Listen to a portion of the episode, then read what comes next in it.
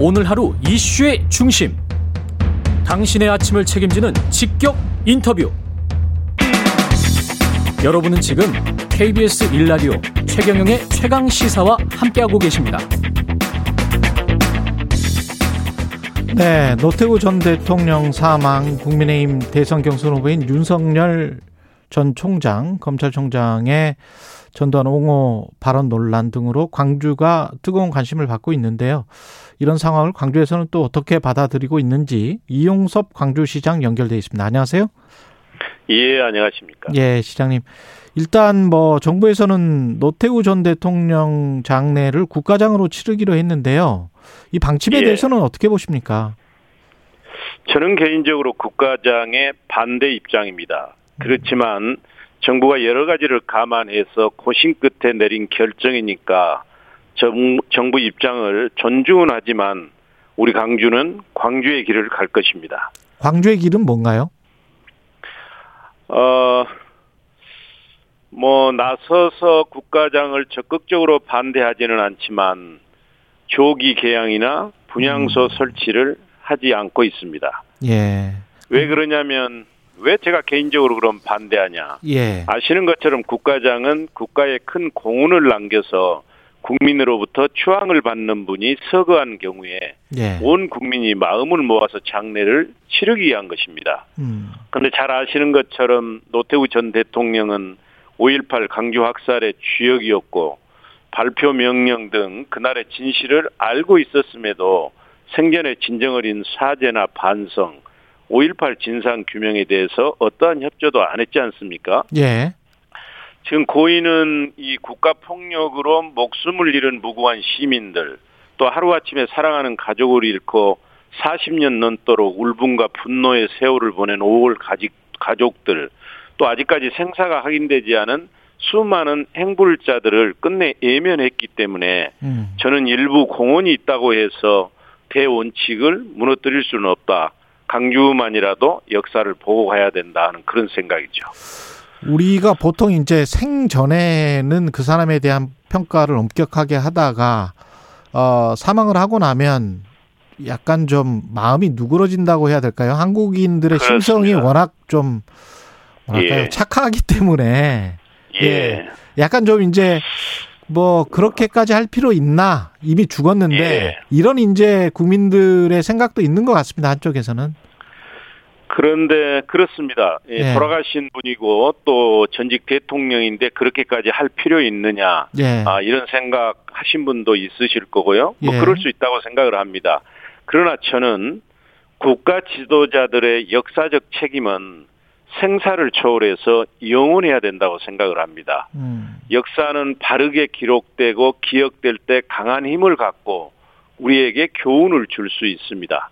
아, 그런 측면에서 어, 강주만이라도 음. 어, 바르게 가는 게 옳다고 보고요. 예. 예. 정부에서 그렇게 결정을 했다고 뭐 지자체가 무조건 따르라는 법은 없는 거죠. 예, 없습니다. 예.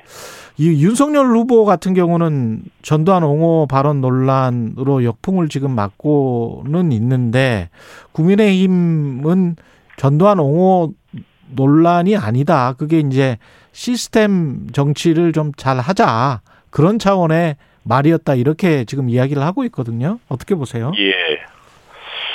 만약 그런 뜻이었다면 진정성 있게 대응을 했어야 될 겁니다. 근데 잘 아시는 것처럼 10월 19일 날 전두환 옹호 전두환 옹호 발언 플러스 호남 비하 발언을 했거든요. 예. 그리고 그 뒤에 그 조치들을 보면 어 무슨 저 돌잔치에 사과를 올린다든지 예. 계획에 사과를 준다든지 매우 그 강주 시민들이나 민주 시민들을 조롱하고 비하하는 그런 행태를 보였거든요. 예. 그렇기 때문에 이거는 어 그대로 넘어가기 어려운 저는 사안이라고 생각을 합니다. 근데 이제 추미애 장관도 저희와의 인터뷰에서 그- 이런 이게 정치적으로 좀 계산된 게 아닌가 예. 이런 이야기를 했어요. 그러니까 예. 어떻게 보면 이제 영원함 갈라치기죠. 예. 예, 그러면서 이제 광주나 전남 전북을 오히려 뭐 이렇게 아주 그 강하게 대응하게 만들면서 영남권의 표심을 잡는 그런 전략으로 가고 있는 것이 아닌가. 거기에 당해서는 안 된다. 뭐 이런 지금 정치권의 주장도 나오고 있거든요. 예. 저도 그런 의견에 그 생각을 같이 하고 있는데요. 예. 이분이 19일 날 이제 전두환 옹호 발언, 호남 비하 발언하고 2주나 지났지 않습니까? 예. 그리고 정작 당사자인 강주에서 이렇게 간절하게 절실하게 오지 말라고 하는 것 하고 있는데도 당내 경선을 앞두고 강주를 오겠다고 하는 것은 다분히 계산된 것이고 당내 경선에서 유리한 고지를 점령하기 위한 선거 전략이고 정치적 노림수가 있다고 봅니다.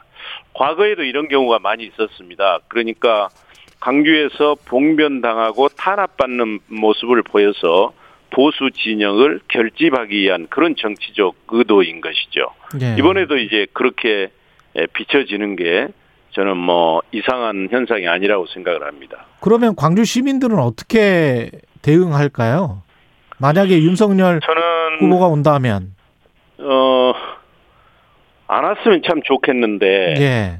오, 윤 후보가 저급하게 이렇게 나오더라도 강주 시민은 품위 있게 대응할 것입니다. 네. 아, 그러니까 강주 시민들은 불의에는 물불을 가리지 않지만 매우 지혜롭고 현명한 분들입니다. 그래서 계란 맞고 봉변 당하기 위해서 오는 사람에게 계란 던지거나 봉변 주는 그런 일이 없도록 해야지요. 음. 그래서 저는 경찰로 하여금 철저하게 윤 후보를 보호하도록 협조를 요청할 것이고 예. 또 우리 강주 시민들에게는 이미 그러한 분위기가 조성되고 있습니다만 무대응, 무관심, 무표정, 소위 산무로 대응을 하자 이렇게 이제 부탁을 드리려고 생각 중입니다. 그렇군요. 광주에 내려온다면 어디를 분명히 이제 묘역을 방문할 것 같은데 어떻게 생각하세요? 뭐 그거는 그분들이 판단할 문제이지만 예. 저는 적절하지 않다고 보고요. 근데 예. 참 희한한 게 이분이 말씀하신 게 강주를 방문해서 강주 시민을 따뜻하게 보듬겠다 이런 얘기를 했는데 저는 참으로 황당합니다. 예. 아, 윤 후보는 그럴 위치에 있지도 않고 그럴 자격도 없는 사람인데 이분이 상황 파악을 못하고 있는 것인지 음. 아니면 오만한 분인지 이- 이해가 안 가는 것이죠.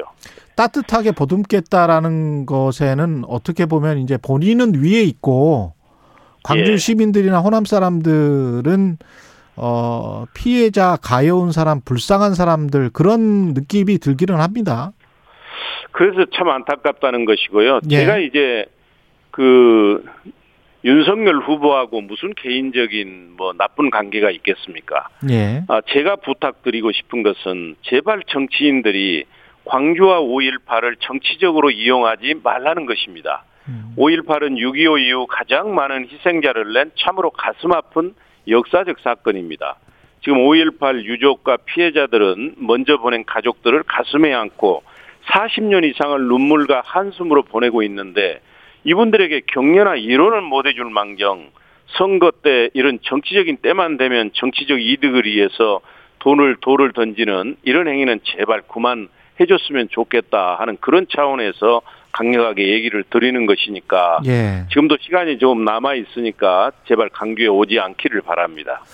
그리고 그 12.12나 5.18과 관련해서는 이게 뭐 뗄래야 뗄 수도 없고 우리 국민 전체와 연결이 돼 있고 한국의 그렇습니다. 민주주의와 연결이 돼 있는데 이게 예. 왜 이것 때문에 광주가 이렇게 계속 그 뭐랄까요 동정의 대상처럼 어 이렇게 이야기가 되고 있는지 그것도 좀 납득이 안 가는 측면이 있어요. 이게 보편적 가치인데 민주주의라는 게.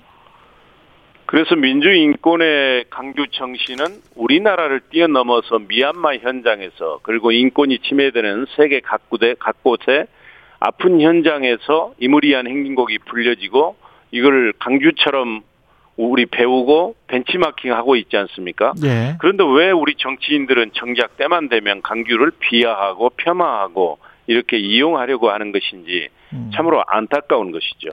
그게 정치적으로 정치 공학적으로만 계산을 하면 그 예. 제가 뭐 나쁜 생각일 수도 있, 있습니다만은 뭐 코끼리는 생각하지 마 이런 책도 있듯이 예. 코끼리를 자꾸 생각하게 해서 어떻게 보면 이제 어 기존에 가지고 있었던 어떤 지역 갈등이나 이런 것들을 해서 좀 더 유리한 고지를 점하려고 하고 있는 게 아닌지 그런 생각이 예. 들거든요. 예. 지금 말씀하신 것처럼 5월 정신, 소위 강주 정신은 이 나눔과 연대의 통합 정신입니다. 그래서 우리는 어떠한 경우에도 지역 간 분열과 갈등을 야기하는 분열주의, 지역주의는 안 된다는 것이거든요. 그래서 우리가 대구와 달빛 동맹도 하고 있고 최근에는 달빛 고속철도도 대구와 함께 노력해서 국가 철도망 계획에 반영한 것 아니겠습니까? 예. 그런데 그 실은 강주와 대구 간의 분열이라고 하는 게 정치인들이 만들어낸 겁니다. 음. 정치인들이 자기들 이해관계 때문에 만들어낸 것인데 그분들이 협조해서 이 문제를 풀어야 되는데 이게 때만 되면 이걸 부추기고 있으니까 문제라는 것이죠. 그 윤석열 후보는 광주 전라 아, 지역에서 지금 한 자릿수 지지율을 기록했다는 여론조사 결과도 최근에 나왔는데 민심이 예. 그만큼 많이 돌아섰다는 이야기인 것 같고요. 윤석열 후보가 뭔가를 되찾기 위해서는 어떻게 해야 됩니까 그러면? 아니 그러니까 지금 말씀하신 것처럼 윤 후보의 강주 지지는 매우 낮죠. 예. 그분이 온다 해서 이게 올라가지 않으리라고 하는 건 그분도 잘 알고 그 캠프도 잘 알 것입니다. 음. 그런데도 구태여 오려고 하는 저희가 뭐겠냐. 그건 어차피 강주와도 강주 지지는 올라가지 않는데 그럼 여기에 낮은 지지, 여기에서 핍박받는 모습을 보여서 이제 다른 쪽에서 회복하겠다는 거라고 이미 제가 말씀을 드렸고요. 예. 이제 물론 그분이 어떻게 해야 되냐 하는 것은 그쪽 캠프에서 알아서 할 일이지만 제가 이제 에, 마음으로 뭐 조언을 하자면 12.12 군사 쿠데타나 5.18 학살에 대해서 확실하게 비판하고 부정하는 윤 후보의 제대로 된 역사관, 역사 인식을 먼저 밝혀야 할 것입니다. 예. 그리고 나서 진정성 있는 사과나 행보를 보여주고 광주에 온다면 광주 시민이 반대할 이유가 없습니다. 음. 그렇지만 지금처럼 강주는 반대해도 나는 강주 갈 테니까 반대하려면 반대해라 식으로 이런 식으로 일방적으로 오만하게 행동하면 안 된다는 것이죠. 만약에 국민의힘 다른 후보가 최종적으로 선출이 된다면 뭐 홍준표나 유승민이나 원희룡이 선출된다면 광주에 방문해서 광주 사람들과 이야기 나누고 서로 간에 민주주의에 관해서 논하는 거는 당연하다 이렇게 보십니까? 어, 그거는 뭐 이미 불과 1년 전에 국민의힘 김종인 비상대책위원장이 강주에 오셔가지고 5월 영령 앞에 무릎 꿇고 눈물 흘리고 사죄까지 했지 않습니까? 예. 어, 그리고 실제 그 국민의힘이 지난 1년 동안에 5.18 3법을 통과한다든지 예산 심의 과정에서 호남을 도와주는 경우도 있었습니다. 저희는 무슨 민주당이니까 되고 국민의힘이니까 무조건 안 되고 그것보다는 예. 어차피 이제 제가 통합의 정신이 강주 정신이라고 얘기했지 않습니까? 그렇죠. 그래서 어느 정당, 어느 정치인하고 다 얘기할 자세가 돼 있죠. 음, 그렇지만 그분들의 역사관이나 행태나 이게 문제라는 것이죠. 알겠습니다. 예, 여기까지 하겠습니다. 오늘 말씀 감사하고요. 이용섭 광주시장님이었습니다. 고맙습니다. 예, 감사합니다. 예, KBS 일라디오 최경령의 최강사 1부는 여기까지입니다.